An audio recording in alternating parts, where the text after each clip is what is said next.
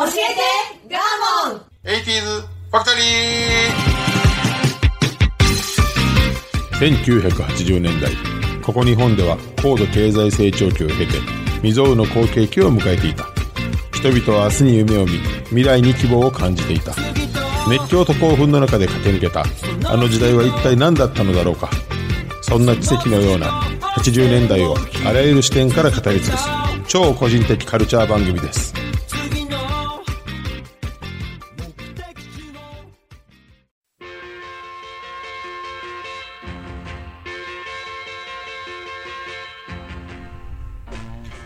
今週も始まりました。教えてガーモン 80s ファクトリー。私番組パーソナリティガーモンと。アシスタントの加藤夏子です。はいよろしくお願いします。お願いいたします。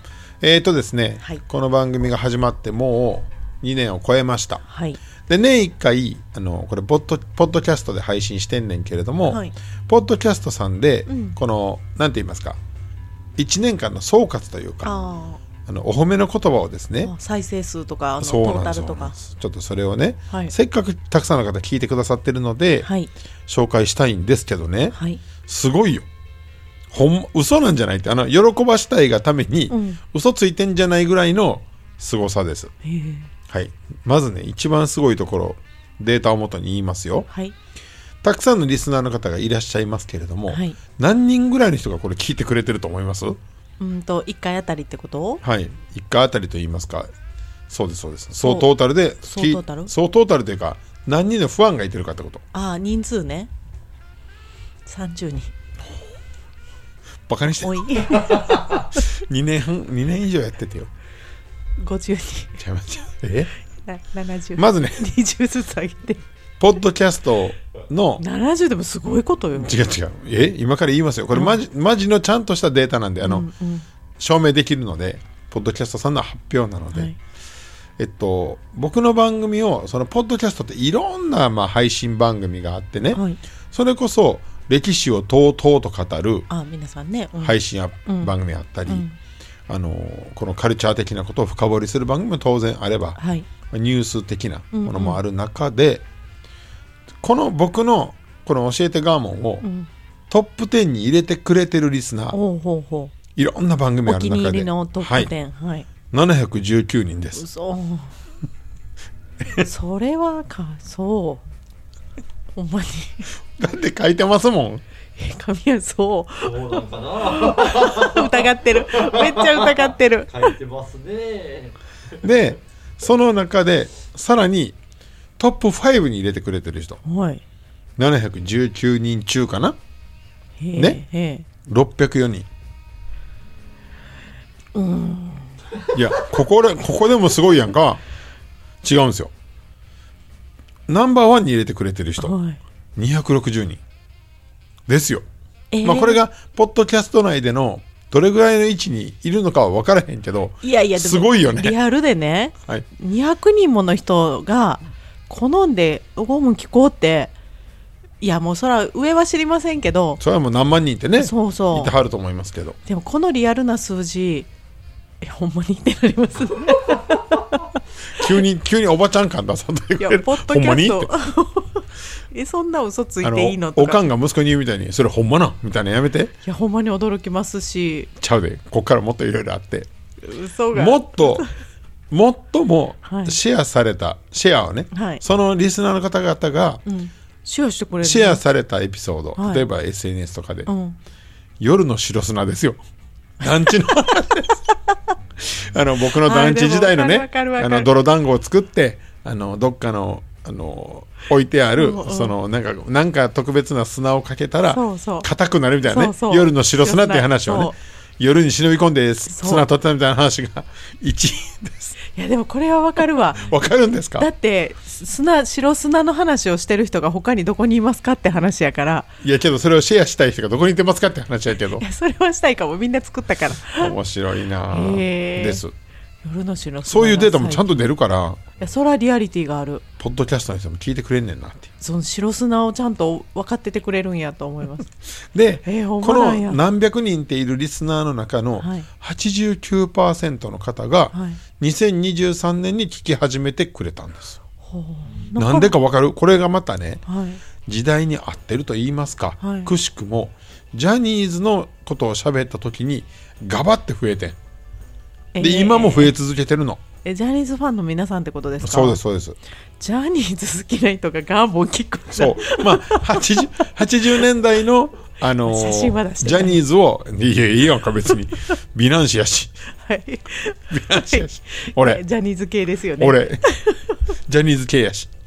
であのー80年代のジャニーズの良さ、あの時ちょうど少年隊の話とかしたわけね、うんうん。でまあ悪い話やけれども東山紀之さんがもうどんどん今テレビなあの時に出さされたりしたもんで。でジャニーさんがねそのお父さん的なというか本当にあったかいとこがあった人だったんだろうと。というようなね憶測を、ね、深掘りをしたじゃないですか、でまあそんなこともあったし、まあ、そもそもジャニーズという名前を検索するという文化が不安の中にはあって、まあ紐づいたっていう感じらしいよ多分。でもあれそういえばジャニーズの問題が出る前でしたね。全然前全然前です。ね。で周りによってガバッと増えたとなってます、はい。でも夜の白さ一位です。まあね、はい。あでもそれは理解できます、はい。うん、だからもういやありがたいなと。いや本当に本当にあのこんな素人のおっさんと、おばちゃんがね。まあ、プロのいやプロのフリーアナウンサーの方でできてる 番組やから。おばちゃん言うたけ。どはい。あのやから申し訳ないありがたいなっていいうやちょっと緊張して、うん、辛くなりますいやいやいやいや。30人ぐらいが、ね、まあしかもあの中年層より上の方が、うん。もうメインで聞いてくださっていて、まあね。まあ、男性の方がまあたくさんいいてらっしゃるということで、のデータなんですね。はい、なので今後も、あのとにかく少しでもたった,、ね。たった30分ほどですが、ん。こうねちょびっとこうそう楽しくはい。なるようにやっていきたいなと,、はい。まあ夜の白砂を超えなあかんなと思って。どうしようかな思ってちょっと思ってる。キラキラしてる話やな。それいい いい話ですよ本当に。まあね、はい。ということで今週も順調にやってまいりたいと思います。スタートです。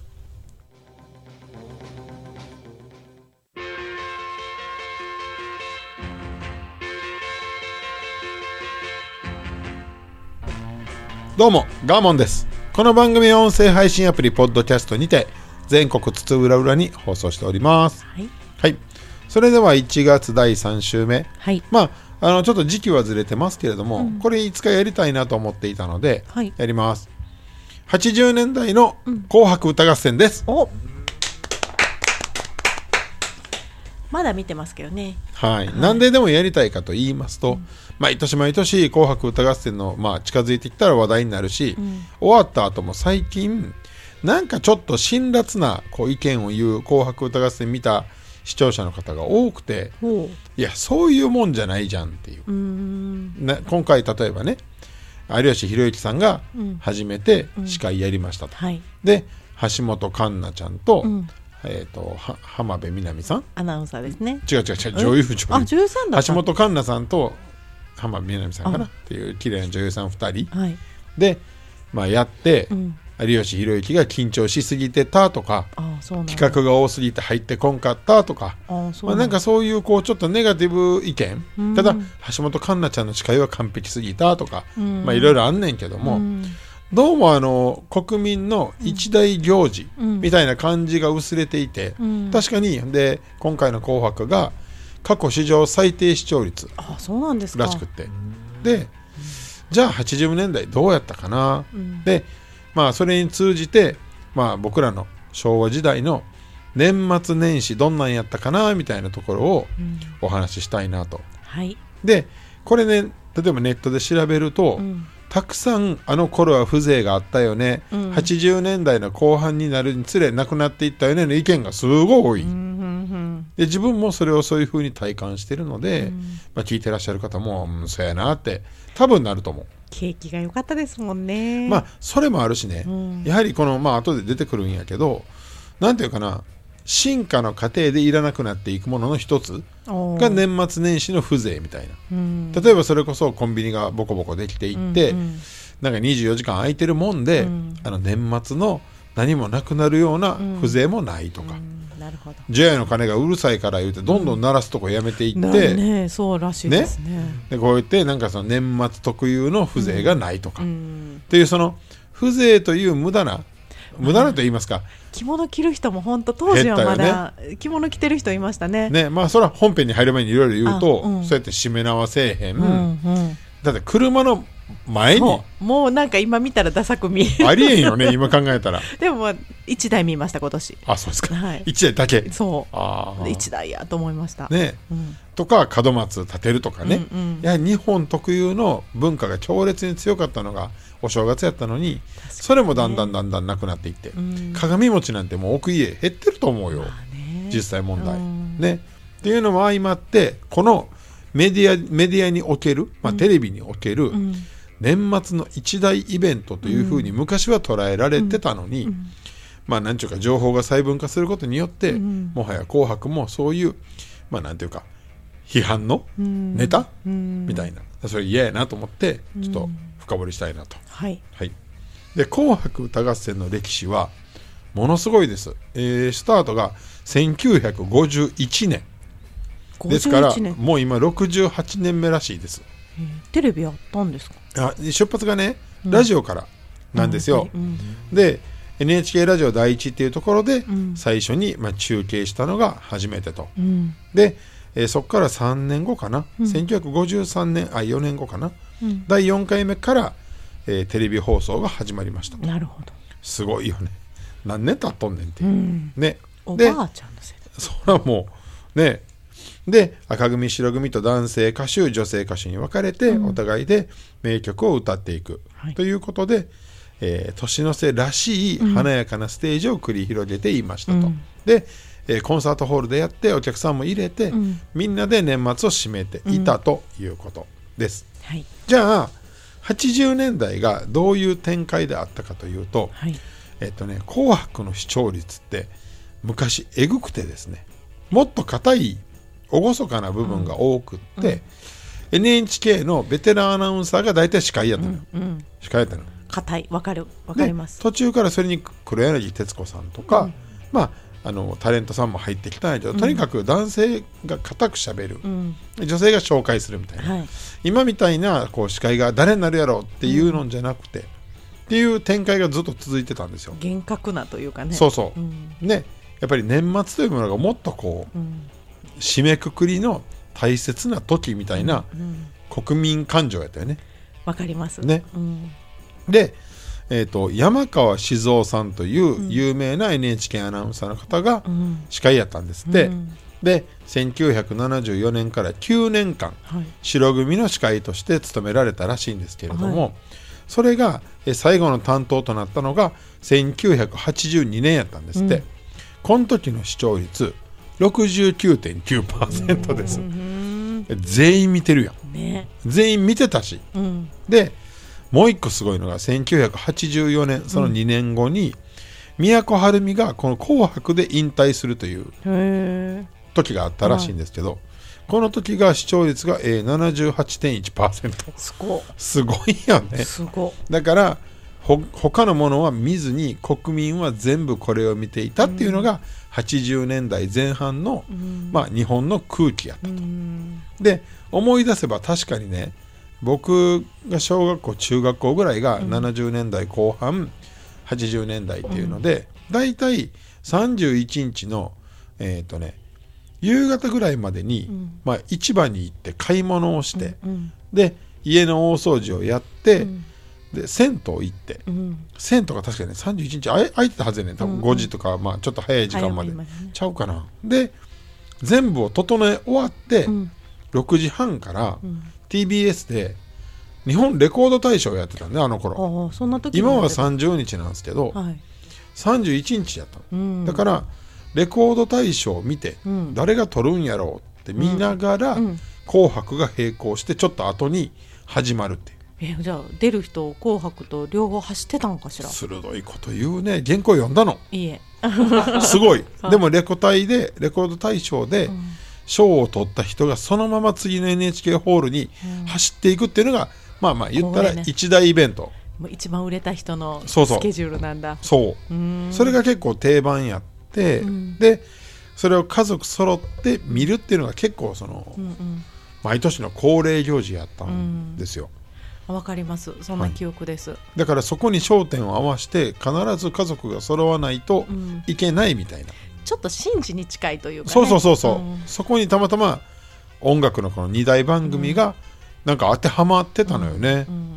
で店も全部5時ぐらいで終わると、うん。で全部夜が真っ暗にななった中でテレビをつけるだから70%が叶うんですよね。そうそうそうそうそう。誰も働いてないからだそう。うんだからやっぱりそれがもう時代の変化とともに、うん。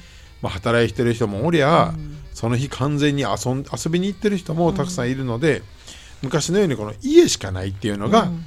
なかった、うん。ね。うん。だからまあどっか行ったらあかんというよりは行くとこがなかったまあしうん、強かったあの部屋にこ部屋で自分のことをしてずに、うん。リビングに来なさいみたいな空気はあったかもですね当時ね、まあまあ加藤さんいえリビングとは言えへんもんね。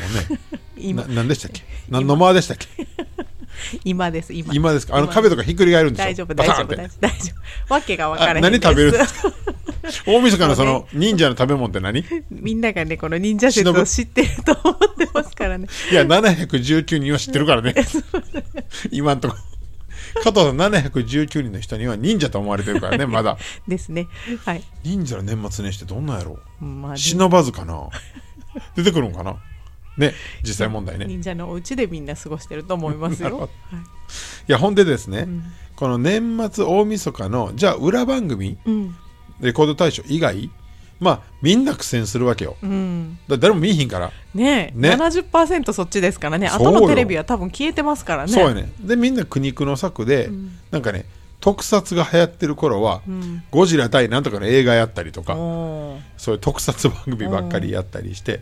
で覆したのが、ドラえもんですって。嘘。31日はテレビ朝日で映画版映画版かな特番的なドラえもんをもなんうとなく覚えてそうる気がします。毎年毎年実はうん。80年代後半ぐらいからかな、うんそうです私世代。なんかやるようになったんです、うん。だから各裏番組も必死になってこの「紅白」を見させない。見させないっていうか、うん。まあうちも見てもらうみたいな一生懸命やりだしたのもうん。80年代ぐらいなんですって、うーん。それまではなんかもうなんなんでしょうね。もう大した番組やってなかったんかもしれへんけど、変えてはったんちゃいます？他の曲は、ほんまやね、うん。もうテレビやめてね。お正月なんか全体が止まるから、でもう一個。えっと11時45分にうん「えー紅白歌合戦」が終わってはい。でそこから「行く年来る年」そうなんねです、でお寺の生中継でゴーンゴーン。そう除夜の鐘を鳴らすっていうのをやってたけどあれ当時は NHK だけじゃなくて、ん。民放各局全部一緒やったの。その記憶あります。ね。全部ゴンゴン言うて。るそうそうそう、うん。いやあれもなんか今となっては、んあんだけ国民と一体になってやるものってもうないやん、全員がその時間ねね。私は夜そっから神社に行くっていう感じ。夜中の12時。なんでなんで？なんか戦い？何何？いや平和です。正月は摂取したらいけませんね。なるほどなるほど、なるほど、はい。だからあんなんもまあありやなと思って。いやもうずっと「紅白」で育って実は去年まではみ必ず見とったんですよ。こあう台所に立ってるから見れない年とかも。あったんでなるほど。も後ろで鳴りながらおったんですけどあ今年初めて今回初めて去年だから。やっぱりこう面白くなくなっていってるってこと？なんでかね私の気分が違うのかチャンネルを変えましたね。へえあそうですか。私の気分から言ったら正月感が薄かったような気がしました。あーその世の中的にね自分が感じるものがね、かなんか紅白を見ると古いんですけどみんなき豪華な着物を着てるとかうん。そういう豪華さがなんかちょっと最初に感じなくて。まあ確かにねもうその一つのエンターテインメントの形が変わってしまってこれ結構あの、感想として結構みんな言ってはる人で、厳かな歌を歌い合う番組じゃ全くないやんみたいな、うん。うんまあ企画ぶち込んでそうなの。なんとか持たすっていう意見は多かったほんなら年末にやってる歌謡なんとか大賞？えっと他のう歌番組。あー。あいうテレビ東京はね。そこみんなが別の人のカバーをしたりとか、ああ違うな、はい、歌謡なんやろ？あの大きな歌の毎年年1回あるやつです、はいはいはい。そういう方の方が見応えがあるような気がして。なるほどね。ねこう。だからやっぱりこう見る側の感覚もちょっと変わっていってる。薄れていってしまうというか、つけて正月感を感じたら多分見てたと思うんですけどなるほど。な特別感を感じんかったな。今年に、まあ、置いて言えばね、まあ、こんな話ばっかりで嫌やけど、ん。ジャニーズが全員出れなくなったでしょ？だから視聴率悪いのかしら。それもあると思いますジャニーズファンすあごいよそれももちろんあります。ね反発のためにこうつけない人もいっぱい。反発というかね、えっとまあ、ストーンズという今一番人気があるジャニーズのグループは、生配信やったかなんかでそうですわ「紅白」見てる時にそのかえ何百万人やろ。そうすごかったって、スノーマンのがすごかったとかあスノーマンなんかな、うん。ストーンズかな？分からへんけど、まあ、そっちに流れたり、うん。まあ、なったっていうのもあるしこのジャニーズさんが出ないタレントさんが出ないっていうのは一つ大きな節目二で、まあ、逆にその代わりで今の新進気鋭の、うん。まあ、おっちゃんおばちゃん絶対知らんやろみたいな人らもたくさん出て、まあ、あのちゃんとかね、うん。夜遊びとかね、うん。いっぱい出て今の最先端の音楽を「紅白」でやるようにもなったよねっていうのもある。うん。当時とはもう今とは全く違う。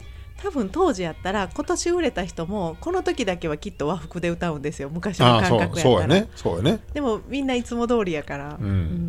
うん。なんか紅白感かな、でねこの国民一丸になってる理由はその当時はいっぱいあって、うん。1970年代から1980年代が、その歌謡曲の大ヒット時代、ザ・ベスト10が大ヒットで,、うん。でもう家族こぞって、うん。演歌からまあポップスまでをうんうん。全員知ってたみたいなので、うん紅白に出る人たちを全員が知った上でうん。楽しんでたと、全員で家族みんなで楽しめてた。そうなんですよ、それがこだんだんこう年を経ていくごとに、うん。音楽も細分化していってしまったので、視聴率が下がっていったらしい、うん1980年代後半から途端に下がってんて。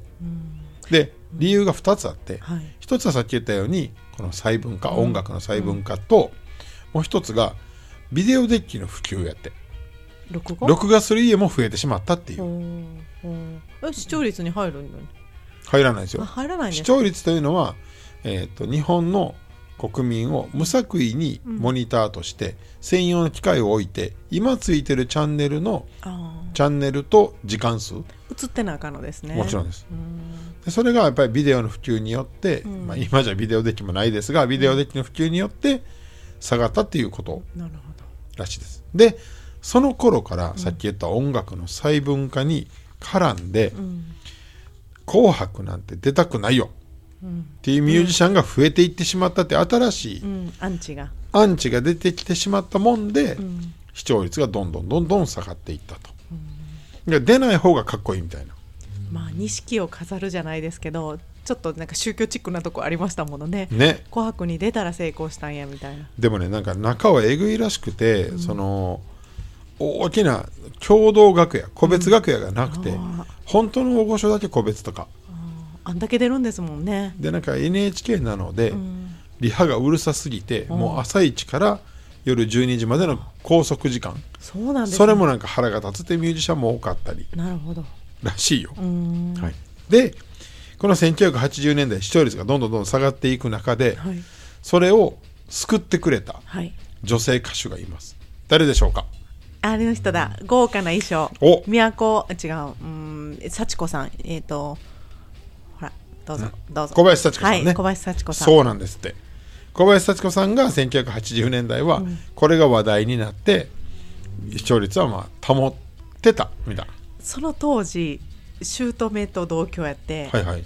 姑が多分60代とかやったと思う、うんうん70、はい。で近所のおばちゃんが集まってくるときに、はあ。その除夜の鐘行く年来る年になったらみんなぞろぞろ家から出るもんだから初詣。そうあそうそう初詣神社に行くのにその時の行きの道があの衣装はねってもうとにかく衣装なんですよ。なるほど。すごかったね。豪華でそのきらびやかなこすとをごいリアルな声。そう。でまみんなぞろぞろその町はみんな神社に行く集まるから。どこのおお寺やね。お寺？里？どこの里？みんなあの吹田高浜神社。忍者の頭巾かぶっていくの。吹田高浜神社。なるほど。そうですか。大阪の吹田ですか、吹田の多分違うと思うな。水遁の術かなんかやね、はい、でもすごくその衣装の豪華さを喜んでましたよね。だからやっぱりそういうことやね、そういうことであれが生きてたわけやね。すごい興奮しはるんですよ。見てる方がすごい興奮してる。いや途中宙に浮いたりしだしたやんか。最後鳥みたいになったあれがねりとか喜んででどっちが勝ったっていうのも大事で。途中から三河健一さんと小林幸子さんの戦いになったよね。うん。あの衣装で赤組が勝っただのどっちが勝った私はどっちやっただの。すごかった。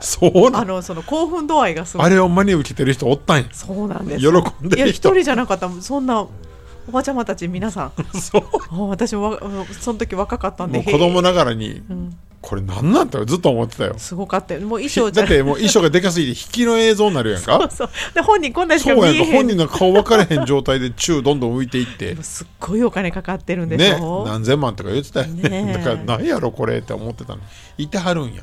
大体曲は大体一緒やん毎年。そうそう。思い出酒とか歌うやん。ね。なんか。なんかいつもの曲やけどいやもう大人気でした。へえ。なるほどちゃんとこういてはんねや。あでもリアルに私は感じまへえはあ。へえと思いそうでしたか。ありがとうございます。そんな意見が聞けて。はい。でこれで80年代持ったんですが、90年代以降どんどんどんどん視聴率が下がって。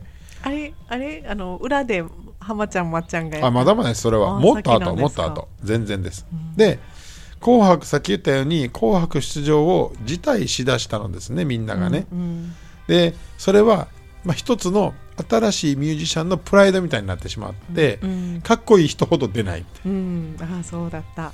でこれちょっと都市伝説も入ってるんですが、うん。辞退した人のうん理由、うん。ちょっと挙げたいと思います。はい。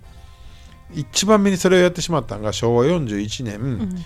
森重久彌さんがあそうなんです「か。はい、紅白」の概念には同調できませんっつって辞退っこいい。へえ紅白世代の人ですのにねどねね。で次にエリチエミさんが「私にはヒット曲がないんで出ません」と。はい。で吉田拓郎さん。俺の歌を1曲じゃ理解できんと。30分歌わせるんやったら出ます。でも1回だけ出たんやけれども、もううんざりと、うん。出たくないと、うん、はい。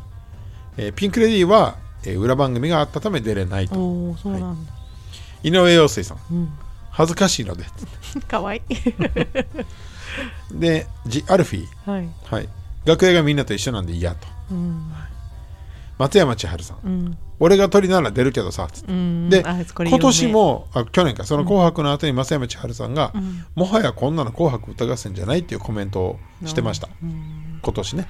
リスペクトもあるんですね。鳥になったら出るってことね。はい。で、えー小田和正さん、えー紅白」には大きな偏見を持っているので出ませんと、ユーミン。大晦日はおせち料理を作っているので暇がありません まああの本当じゃないのもあんのよ。あの分からんけど、ねそんな言ってないかもね。噂レベルで、うん。えーハウンドドッグうん。なんかフォルテッシモっていう大ヒット曲を歌ってくれって言われたんやけど、うん。それはその年に売れたもんじゃないので、なんで古い曲歌わなあかんねんっつってなんか揉めてこれやめたのはほんまです、うん。はい、で宇多田ヒカルさん、うん。え紅白一度も見たことないっつって。まあまあねアメリカ育ち。でブログにてコメントをしてしまって NHK 側が怒ったと、はい、それいろいろあるんですわ。ミスチルが、まあえー、と音楽で勝敗を決める番組に出演したくなないとか。まあまあまあいろんな理由があって、出なくなってしまったと。そうそうたるメンバーですよね。ね、で例えばサザンがこう出たけどむちゃくちゃして問題になったとか、え最っと最近？昔？結構昔ですね、うん。でトンネルズが裸に近い、うん。えっとのりたけさんが赤色？ガラガラヘビの時かな。かな、うん。で石橋さんが白？うん。のもうほぼ裸に塗って、うん。あれがちょっといろいろ問題になったりとか、で、えっと DJ オズマさん。まあ綾野浩二翔さん。騎士団の綾野浩二翔さんが一時 DJ オズマとしてやってて、うん。肌色のた全身タイツをダンサーと共に着て、うん。で股間の部分にキノコのおもちゃをつけてこれ大問題になって、えっと、NHK できんですでちょっと活動休止したんかな。なんかそんな。衣装とか嘘ついて言うとくんですかね。ねどうやって通すんやろうね。私もアンチテージでやりはるんやろね。ねうんっていうまあそういうのもありました、うん。はい、だからまあ過去にいろんなドラマチックなことがまああるのが「紅白」とも言えるのでなんかそう見ると NHK 側の姿勢がすごくなんかこう強いんでしょうね。ね。偉そうなんやろね。ね多分ね。だから今後ちょっとこう混迷を極めてるので、うん。どうなっていくんやろうっていうのと、うん。まあ年末年始ぐらい思いっきりなんかこう日本文化でもいいんちゃうかなっていう気持ちはちょっとあります、私はお正月好きですからねこう、中途半端やな。うん。まあ、文化継承というかね形を楽しんでもいいのかなと、だから今よく昭和 Z 世代なんてなるけど、うん。昭和のいいとこいっぱいあるなっていうふうに今回また調べて思いました、はい、はい。それでは最後に「紅白」厳かなものなので、うん。厳かなあのラデツキ行進曲というのでお。終わったらいいんじゃないかって勝手に思って選曲しました。どんなんでしょうか、はい。それを聞きながら終わりたいと思います。どうぞ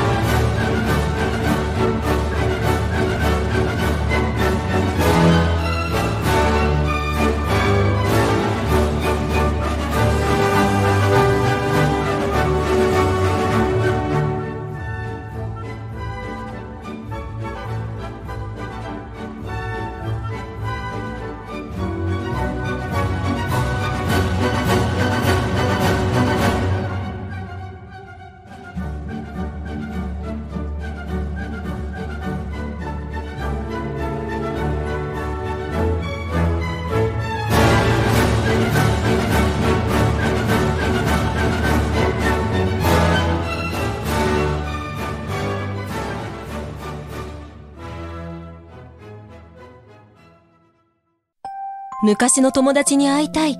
買い物に行きたい。私にも小さな死体がある。エルタンのおかげで私の死体が叶った。エルタン？介護保険適用外の生活の困ったをサポートします。ネット検索は、エルタン高齢者尼崎からサポート拡大中。